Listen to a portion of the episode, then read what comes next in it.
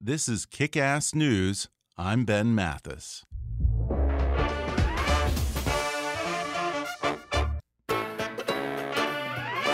Hi, I'm Ben Mathis, and welcome to Kick Ass News.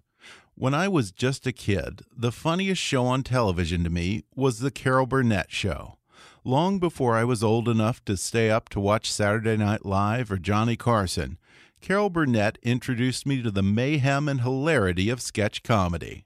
Who could possibly forget her soap opera parody as The Stomach Turns, or the skit called The Family, which was later spun off into the television series Mama's Family with her co star Vicki Lawrence, and the ones where she played Queen Elizabeth with Harvey Korman as her king, both of them constantly foiled by the ridiculously funny Tim Conway as a wisecracking palace guard.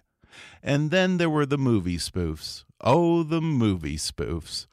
With send ups of films like Casablanca, Double Indemnity, From Here to Eternity, Mildred Pierce, Sunset Boulevard, Jaws, and of course, probably the most famous sketch of all, called Went with the Wind, the takeoff on Gone with the Wind that featured Carol Burnett as Scarlett O'Hara wearing that famous green velvet dress with the curtain rod still left in it.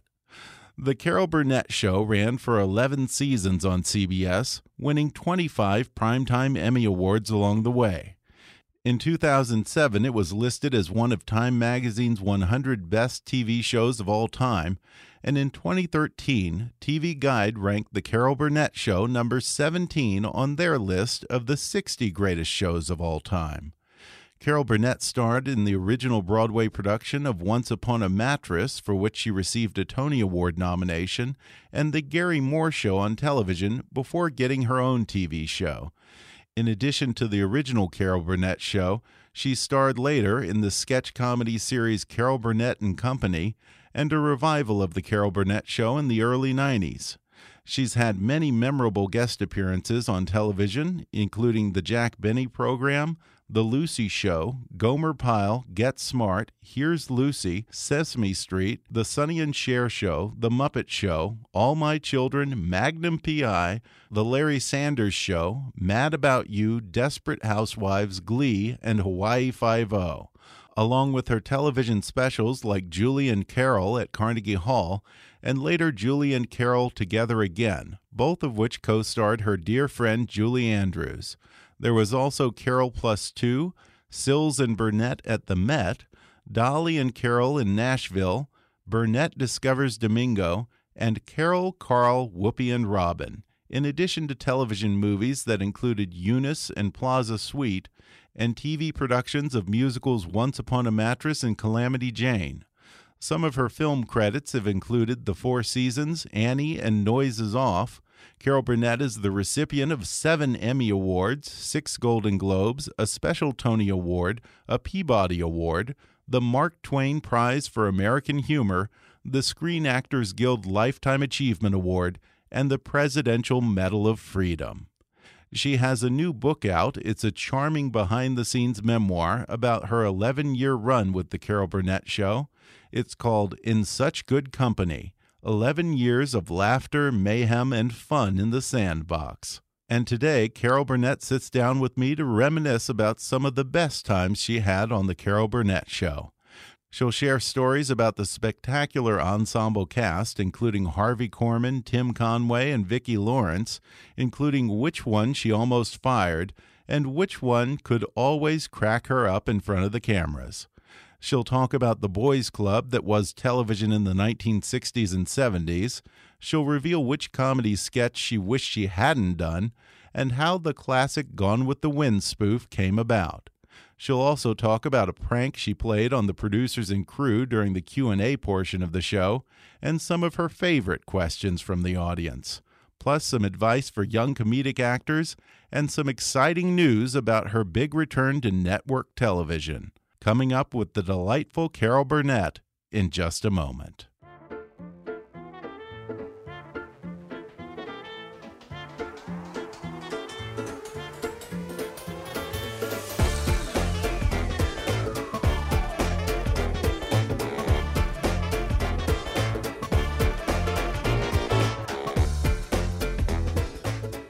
Today I'm sitting down with Emmy, Golden Globe, and Tony Award winning actress and comedian, the incomparable Carol Burnett.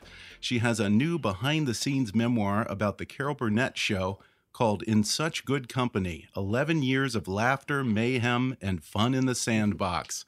And also, I want to congratulate you on your new TV show. Oh, thank coming you. Up. thank That's you. exciting. Thank you. It's um uh, actually we're doing a pilot, but uh, Okay. And uh, Amy Poehler is one of the producing Wow. entities. Yeah, for it. Yeah. I have such fond memories. When I was a kid, you were probably my first exposure to television comedy and certainly sketch comedy. No kidding. Oh. And I was probably on the tail end, I imagine, of the series, uh, the end of the 70s. but- yeah, yeah. Yeah, I I have such fond memories Thank of your you. show.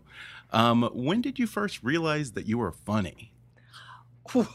Well, I don't know. Um, I, I was very quiet in school. Really? Yeah. In fact, I wanted to be a journalist. Okay. and I was editor of my uh, Hollywood High School newspaper, and uh, so uh, the chance came for me to go to UCLA, and I was going to major in journalism, but they didn't have a major Okay. in journalism, so I got on the uh, the Daily Bruin, the school uh, newspaper, and then I looked through the catalog, and they had um, a theater arts English as a major, and so I thought, well, I'll take that, and then I can, uh, uh, you know, take the playwriting courses and things like that that they had there, and still be on the Daily Bruin. But I didn't realize until I signed up for it that if you major in theater arts at UCLA, you have to take an acting course, a scenery course, hmm costumes, all of that stuff as a freshman. So I, I was nervous. I had taking an acting course and having to get up in front of your stu- fellow students in the class and do a scene. And so I did a scene, and uh, it was a comedy. I just had a small part in it, and um, they laughed. and I thought, I like that feeling. Yeah. I, I think maybe. So I started getting more and more involved in doing uh, performance, and uh, it just kind of evolved that way. And so when I finally went to New York and got on a couple of television shows, I got letters from kids I'd gone to school with who said, "Is that you? Is that you that I went Yeah. to school with?" You know, because I was very quiet. I was a very good student Yeah. and quiet. Yeah, and I guess people wouldn't suspect that from the roles you've played. I know. like your breakout role was uh, Once Upon a Mattress on Broadway, Yeah. which got you noticed by the television That's right. executives. hmm When you first signed on to do the show with CBS, hmm the CBS execs, were, I guess, were pushing you to do a sitcom. Am I right that they thought that America could handle a sitcom with a female lead, but not a variety show headed up by a woman? That's right. But I had a, a very wonderful clause in my contract for CBS uh, that said that if I wanted to do a comedy variety hour show, I would. All I had to do was push the button, and they would have to put it on the air whether they wanted to or not. That was some good contract, I'll tell you. yeah, yeah, you got quite an attorney for you there. Yeah. and uh, so when I decided to push the button, they had forgotten about it because uh, uh, five years had passed and it was a 10 year contract. So they said, Oh, Carol, no, come on. You know, it's a man's game. It's Sid Caesar, it's Milton Yeah. Berle, it's Yeah. Jackie Gleason. hmm Now it's Dean Martin. And, Mm. you know, we've got this great little sitcom we'd love you to do called Get This Here's Agnes. Can you just picture it. And I said, but variety is what I know because I'd done Yeah. the Garry Moore show. And I want to do sketches. I want to have guest stars. I want to have music, dancing, just complete. And they had to put us on the air. If I hadn't had that contract, I wouldn't be sitting here talking to you about this now. yeah. You come from a theatrical background on Broadway, and Mm-hmm. the show was more theatrical than TV as we know it now. Right. You had old school showbiz writers. You Yeah. had a live orchestra, and it was very piece. much old, yeah, old school show business. Yeah. Is it sad to you on some level that we've lost that entire form of it's sad the musical to me, variety yeah, show? It's sad to me on any level. Yeah. Because it was it was real show business. yeah. You know, and we had such a good time, and you know, twenty-eight piece orchestra. My gosh, you do, Yeah. you won't see that today. They they would never spend the kind of money, Yeah. you know, that uh, and back then it was a lot less expensive than it would be today. So Right. you you would not see that type of production anymore today Yeah. because they wouldn't spend the money. Yeah, and I think that it comes across on the show because the just the energy that you Yes. must have gotten from having a live orchestra, a live audience. Mm-hmm. You did almost all of this in one take. We You did. didn't- We yeah, did two did shows. Straight through. We did two shows on Friday, one at five o'clock and Right. one at seven or eight o'clock, and we take both. You know, just for a safety, and but with different audiences.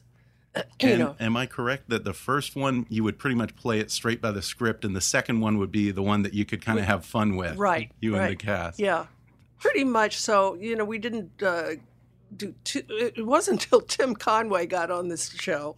He wasn't a, regular on the show from the Yeah. beginning. That uh, we kind of went off script a lot because he was so brilliant improvising. Yeah, you said that he was the one person in the cast that could kind of work without a net and Mm-hmm. play around with the script. Right. And, and it kind of backfired on you a little bit because he, he, he was the one guy who could also get you to break character and I crack know, up. I know, I know. Poor Harvey, who God bless him, I, I miss him. Yeah. Uh, he was a consummate comedic actor, you know, and he prided himself on, on being that. But when Conway got a hold of him, Harvey could not control himself. now, did you guys ever get your revenge on Tim? On Tim, Yeah.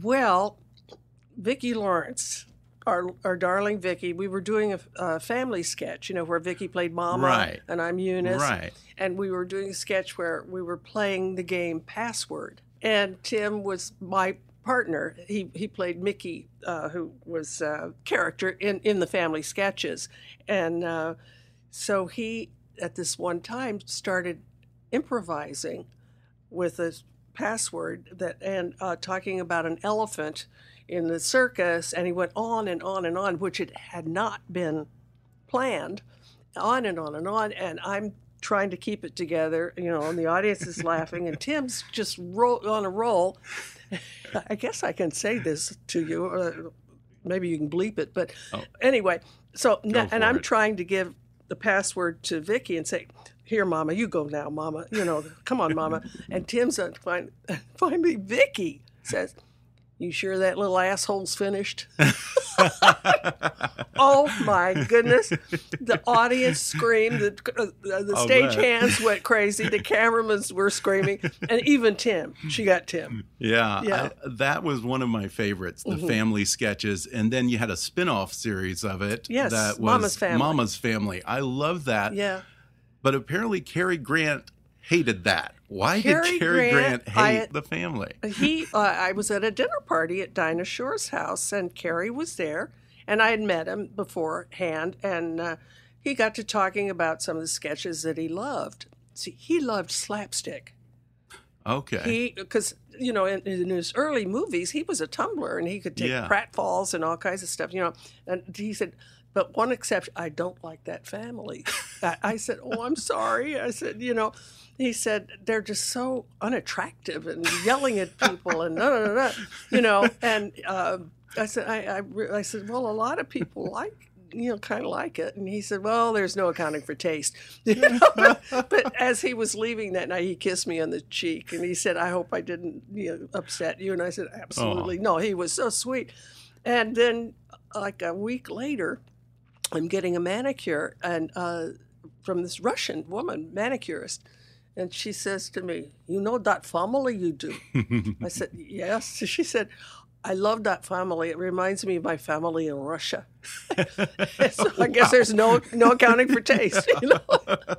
That's such a Cary Grant like thing to say, I feel like. You Yeah. know, I can completely picture him that not being his Yeah. cup of tea. Well, yeah, yeah, he he was very sophisticated, but he loved uh, he loved physical huh? comedy. Yeah. He loved Okay. it when I fell out of a window or walked into a wall or fell downstairs or anything. He he loved that. That sounds vaguely misogynist. Well, he used to do that in, in some Yeah. of his early movies. You know, he would take big pratfalls. yeah, and you took quite a few tumbles. Did Yes, you ever I you never hurt yourself? I got bruises here and Yeah. there, but I never, knock on wood, I never broke anything, which is kind of amazing because nobody ever taught me how to do it. I taught myself. Yeah, you did all your own stunts. Yeah. Wow. Well, like in the Gone with the Wind, um, you know, where she gets slapped Yeah. and, and falls down those stairs. I fell down those stairs six times Oh that God. day because we did. It was always twice within the sketch, and we did the run through, the, the dress rehearsal, and then the air show. Wow. So six times tumbling down those stairs. You're And dedicated to your craft. I tell you, now, I mean, you had such a fantastic ensemble. yes. Um, you had, like we said, Tim Conway, Harvey Korman, Lyle Waggoner. Later, you had Dick Van Dyke on the show. Mm-hmm. And of course, there was Vicki Lawrence, who I think everyone thought was your sister. I know as a kid I yeah, did. Yeah. Um, you gave her her first big break. How Mm-hmm. did you discover Vicki? Well, Vicki wrote me a fan letter when she was 17, and we uh, were planning. The, I got the letter the last week of 1966, and we were planning our show, which would premiere in September of 1967. And we had talked about uh, uh, maybe a recurring sketch where Harvey and I would be a married couple raising my kid sister.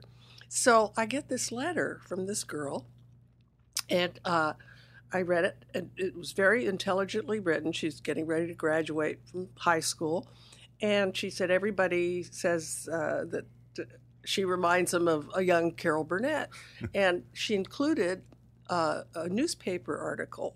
She was from Inglewood, California, and this newspaper article was about her local newspaper um, being in the Miss Fireball of Inglewood contest, and in the article there was a photograph of her. And i thought my gosh that she looks more like me at 17 than i did. And i and then i read you know in reading the article that she was going to be in this contest i looked at the date and it was the very going to be that very night that i got the letter that afternoon because she had mailed it to cbs maybe three weeks before and it finally got to me at home and i thought i wonder and then i decided that my husband and I would go see the Miss Fireball contest, but I wanted to call Vicki first and make sure Yeah. she'd be comfortable and I wouldn't make her nervous. And so her father's name was listed in the article, Howard Lawrence Inglewood. So I got the information and I got the phone number and I called her and we went to see the show. And she won the contest. It was there were nine girls or something like that. And uh, so the following, then they asked me, they saw me in the audience to come up and crown Miss Fireball.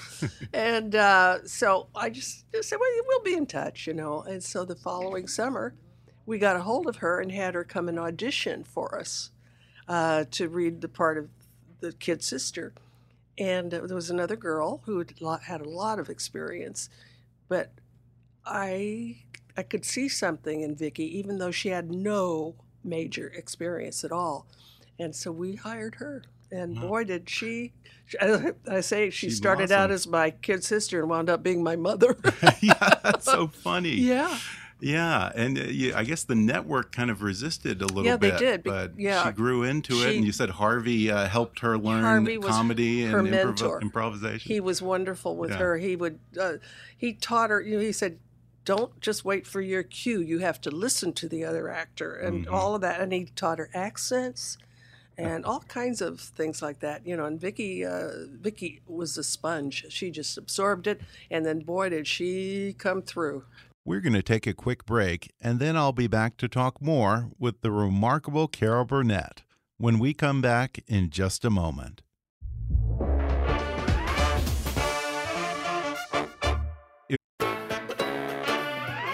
You did something that would probably seem unusual today. You were your kind of your own warm up act, Yes. and you would go out in front of the audience before the performance portion began and take questions from the audience. I mean, talk about working without a net. Mm-hmm. Yeah. Were you or the network ever nervous about just throwing it out to the audience like that? I and was, at not first. having a comeback or not knowing what they might say. That's true. Well, but see, we were taped, so if somebody, Right. you know, so we we had that was I did have a net, you know, but uh, I at first I balked big time. I said, no, I can't do that. I don't know how to do that or anything. And uh, the producer, uh, executive producer Bob Banner said, look, it really would be great if you would come out as yourself before you get into all the wigs and the frights, you know, the, those fat suits and all of that, so that people will get to know you. hmm So I said, well, okay, but um, if it doesn't work, let's let's not do it. I'll do it. I'll try it for three weeks or something like that. And the first show, I was pretty nervous. It's I'll bet. oh wow, I was afraid nobody would ask a question. Then I was afraid somebody would, and I wouldn't have a snappy answer or Yeah. whatever, you know. But after about two or three weeks, once the audience had seen the show, uh, they, They knew got it, they got yeah. it. So they started coming prepared. We never had a plant, n- never a pre-planned question ever. Okay. And but and now I I've the past 20 years I've been going around the country every so often and I do 90 minutes of Q&A Oh wow. in theaters across the country. And I think one time you had a woman who submitted a song to you, and Yep. you did it later, and then you had another woman who just wanted to sing. Yep. And you just let her go up there yeah, right then yeah. and there. Oh, it uh, you couldn't write that stuff. It Yeah. was really fun. Yeah. There's a great story in the book about how you played a prank on the crew in the sound booth during the Q and A. Uh, how did you get them? Well, what happened was lots of times, you know, in Q and A, I would uh, all improvised, and somebody would ask a question, and uh, sometimes before I could answer, uh, the stagehands and the cameraman would be laughing. And I'm wondering, uh oh, they're saying something in the booth because they all had earpieces where they could hear what was going on in the booth. And I realized that sometimes the booth would be talking back and uh, making a crack or something about, you know, one of the questions. So this one time, I decided I'm going to get one of those earpieces so I can hear what's going on in the booth when I'm out there doing Q&A. So I had Bob Mackie, our costume designer, make Oh, me a Bob dress with a turtleneck Yeah. right, way, way high. And then I got one of the earpieces and I put it in my ear and I combed my hair over it. And the wire went down into the turtleneck so nobody could see that I was wearing an earpiece. So I, now I hear, uh, uh, I, I can hear the booth. I'm in the wings waiting to go on, right? And I'm hearing, okay, five, four, three, two, cue Carol. Okay. And I'm, I realize, yeah, I can hear what's going on now. So I get out. And so one, one in the audience said, um, when are you going to make a movie? So I hear the director say, well, who the hell cares? you know, for themselves, you know. And then I paraphrased his answer. I said, oh, I'd love to, but who the heck would care? Now they went, they laughed they, because it was, they thought it was a coincidence. Coincidence. Then somebody said, Would you do the Tarzan yell? and I heard Dave Powers, our director, say, Oh, God, this is about the thousandth time she's gotten that question. And then I said, Oh, I'd love to, but you know, I must have been doing this a thousand times. now they know. Uh oh, she's got an earpiece. You know, come on. And so they get Pat Kenny, who was on camera for her, they, go find, get get behind, look look for the earpiece. And of course, I'm playing it very straight, like I can't hear what they're saying. and it was kind of tough because they were yelling at me at one point, Yeah. you know, and I'm just, I was very cool with it. And yeah, it Oh, my was, God, oh, it was such fun. And on the way home, my husband, who was a co-producer, uh, he said, "Were you wearing an earpiece?" I said, "What are you talking about?" So I never admitted it. Oh man, you weren't like Joan Crawford. You weren't like the lady boss barking orders, and you didn't demand a lot of rewrites and stuff. You said that you pretty much stayed out of the writers' room, and you didn't fight too much for you know changes to skits or Well, things I- like that.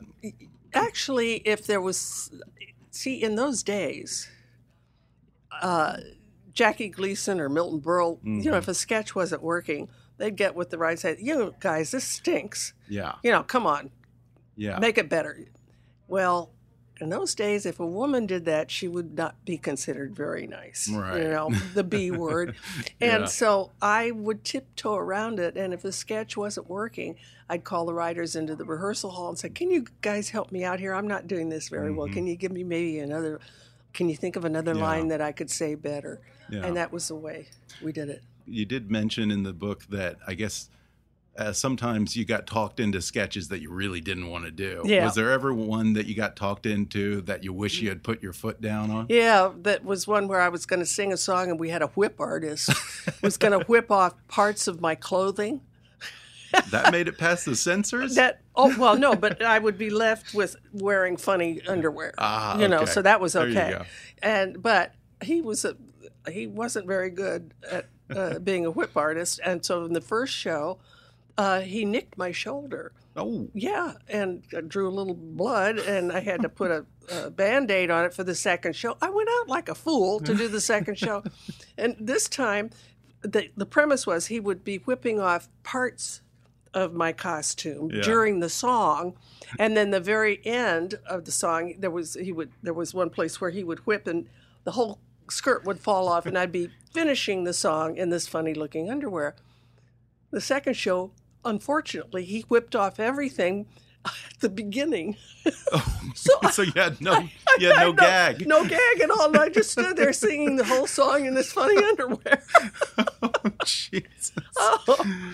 Um, and of course, you have probably everyone's favorite is the Gone with the Wind parody. Yeah.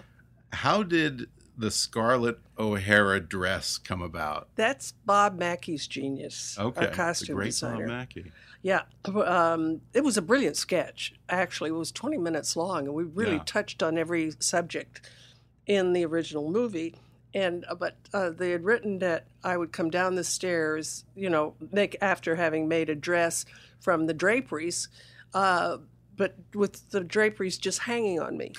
and Bob Mackie said, "You know, that's not that funny. You know, let's, we've got to do something else there." So I went into the costume fitting that Wednesday, and we were going to tape on a Friday.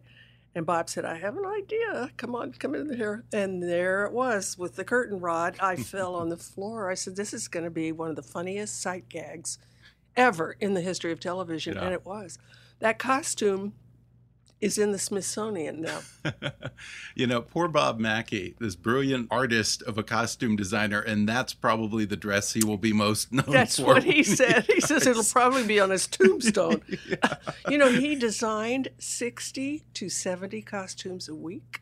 Wow. everything you saw on the show, up what the dancers wore, the guest stars, the, all the sketches. He created the looks Yeah. for Eunice and Mrs. Wiggins, and every and, uh, designed the wigs, everything. And I added it up. I just said, okay, let's say average 65 a week, Yeah.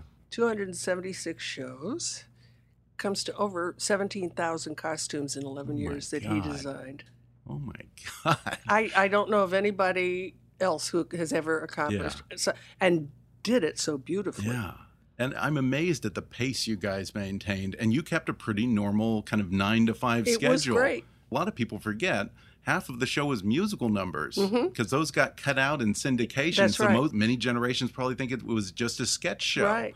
And you would do that. So you have rehearsals, you have script meetings, you have choreography, choreography. yeah yeah music uh, Yeah. everything yeah and uh, it's uh, My God. but we did it like a it was kind of like putting on a live well it's like summer stock I was to say, it's like, hey, kids, let's put on a put show. on a show you rehearse it for a week and you do it Yeah. you know and uh, and most of us came from a theater background so we did we seldom had to stop or do pickups or anything like that you know Yeah. i i wanted it to have that live feeling and that's what we got Yeah. And you had this amazing array of guest stars. Yeah. Do you have a particular favorite or one that was a childhood hero? And you're well, like, I had a few of those. with them." Yeah, I mean, because Yeah. I was raised, uh, my grandmother and I used to go to mo- movies when I was growing up in the 40s. And I, sometimes I saw as many as eight movies a week Wow. because they were double features and we'd go. Oh, well, we'd- yeah, Yeah, so yeah, we'd go on yeah. a Saturday and a Sunday and, you know, so, and um, so I grew up watching Betty Grable, Rita Hayworth, Yeah. uh, Bing Crosby, uh, you know, unbelievable. So when they came on my show, I was I was pretty starstruck, you know, and uh, that that was wonderful to have to you know grow up in there now you're working with the people that you fell in love with as a kid, Yeah. What a treat. and now as the regulars uh, uh, guest stars, Steve Lawrence was brilliant. hmm Now, uh, you know, in fact, uh, he he was one of my favorite um, guests doing sketches, and you know, he's a great singer. Yeah. Oh, yeah. And so when we went into syndication, you know, and all the music was cut out, Steve said that one time he and his wife, Eydie uh, Gormé, were in an airport and these teenage girls ran up to him and said, Oh, you're that funny guy on the Burnett show. Oh, that's they had great. no that must have thrilled idea. them. They had no idea he could sing. Yeah. You know, and Bernadette Peters was uh, the first guest we ever signed, Wow. and Ken Berry was always a Yeah, wonderful yeah. regular. You know, Yeah. so we had some terrific, terrific guests. Yeah, and you know, again, you had such a great ensemble cast as the regular cast. You know, at I guess Harvey Korman apparently could be a little bit of a pain every now and then. He Huh? could get into a mood. Apparently, I didn't realize this. At one point, you fired him, sort of. what what happened Oh there? Oh well, uh, he he was in a bad mood this one Friday morning when we were uh, doing a pre-tape thing, and he kind of snapped at uh, one of our guests. Oh, You know, I mean, he he didn't snap, but he was rude. Yeah. You know, and I went up to I said, Harvey, you know, he can snap at me because. We could always get him out of it because he was, it could turn him on a dime Yeah. and then he'd be his wonderful self. And I said, You can't do He said, Well, I'm just not happy. I said, What's wrong with you? He said, I'm not happy uh, doing this. I said, Oh, okay. And So we went and taped the show, and I said, I want to see you after the show. So I went to his dressing room, and I said, You're really unhappy? And he said, Yes, I am. I mean, he was just having a bad day. Yeah. I said, Okay, then don't come back. Don't come back next week. You're off the show. And he said, What are you talking about? I said, Well, you're not happy here. I said, And, you know, you can snap at me and, and Vicki, and, you know, because we, we love you and we, we know you're going to change on a dime anyway and be your, but you can't do that to a guest. yeah. And he said, But I have a contract. I said, Well, you know, You and now. his bluff. Yeah. And I said, Well, are you asking for a reprieve? And he said, Yeah, yes, I am. I'm sorry. I said, Okay, well, I'll tell you what. Next Monday, when we all get together to start rehearsing the next show, uh, when I see you, I want you to skip and whistle down the hall at CBS. So that Monday, I was headed for the ladies' room uh, before we were going to do our script reading. The elevator door opened, and Harvey stepped out, and we just stared at each other for a moment. And then he went and started whistling and skipping down the hall. I cracked up. And so uh, that following week, I had a plaque made up and put it on his dressing room door. Mr. Happy Go Lucky. and he loved to tell that story to people about how I fired him. How funny. He got a big kick out of it, Yeah. you know? well, at least there's no hard feelings, I guess. None. Oh, no. Yeah, I mean, there's definitely no hard feelings now. But Yeah, poor, but, uh, poor no, guy. we- what a genius. Oh, he was. Yeah. He was. Comedic Yeah. genius. Yeah. Now, you know, again, you talk about in the book the difference between television today versus then when the format was musical variety and everything was done in front of a live studio audience. You had a full orchestra. The writers were Mm-hmm. old school showbiz writers as opposed to like some young kid fresh out of Harvard. Right. Um, are you at all in between us a little nervous about getting No. into TV after so, No. so much has changed? No, well, I just, uh, I think I'm going to put my foot down now that I, I can. I don't want a lot of interference from networks, from Yeah. the network. I, I don't know how we're going to deal with it, but uh, you know, we we did very well before, and some of these suits. They don't know comedy for, you know. Right. You got to tell, yeah. So uh, Yeah. I- and, yeah. and in your day, the network pretty much backed off. They were right? terrific. Yeah. yeah. Yeah. Well, that'll be exciting. Um, before we wrap up here, treat me like a young kid who's just coming to Hollywood and asking for some advice. Do you have any secrets or rules for comedic timing or I sketch comedy there- that you live by? Uh, I don't think there are any rules that you can say. Yeah. You you either have it or you haven't. But what helps is getting practice. yeah. Definitely, you know. But uh, I think you're born with timing. Mhm. Uh, but uh, you can certainly improve. Yeah.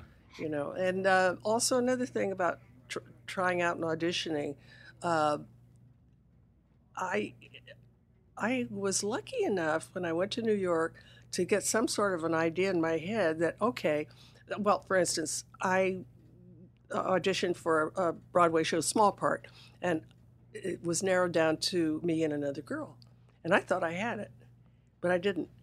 and she got it. But thank God I felt, I said, you know what? It's her turn. Hmm. It's not my turn. Yeah. So that kept me from being discouraged. And I say Yeah. this to young people: say if you if you you got to have the fire in the belly, Mm-hmm.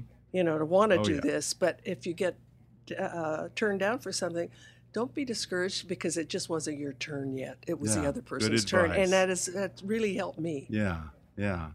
Well, again, the book is called In Such Good Company 11 Years of Laughter, Mayhem, and Fun in the Sandbox, and it's a blast to read. Carol Burnett, I completely adore you. Oh, and thank you, thank you Ben. so much for taking time to talk to me. Thank you. Isn't she just wonderful?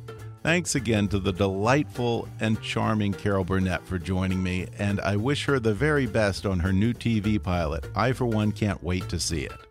If you enjoyed today's podcast, then you can order her book, In Such Good Company 11 Years of Laughter, Mayhem, and Fun in the Sandbox on Amazon. Or you can download the audio version for free through that special trial offer just for our listeners at audibletrial.com slash kickassnews. Reruns of The Carol Burnett Show air in syndication on MeTV, and Time Life has released box sets of The Carol Burnett Show on DVD, which you can order at timelife.com. Be sure to subscribe to Kickass News on iTunes and leave us a review while you're there. You can visit Kickass News on Facebook or follow us on Twitter at, at KAPolitics. And please be sure to recommend Kickass News to your friends on your social media. And if you really want to help out, then donate to our GoFundMe campaign at gofundme.com slash kickassnews. As always, I welcome your comments, questions, and suggestions at comments at kickassnews.com. For now, though, I'm Ben Mathis, and thanks for listening to Kickass News.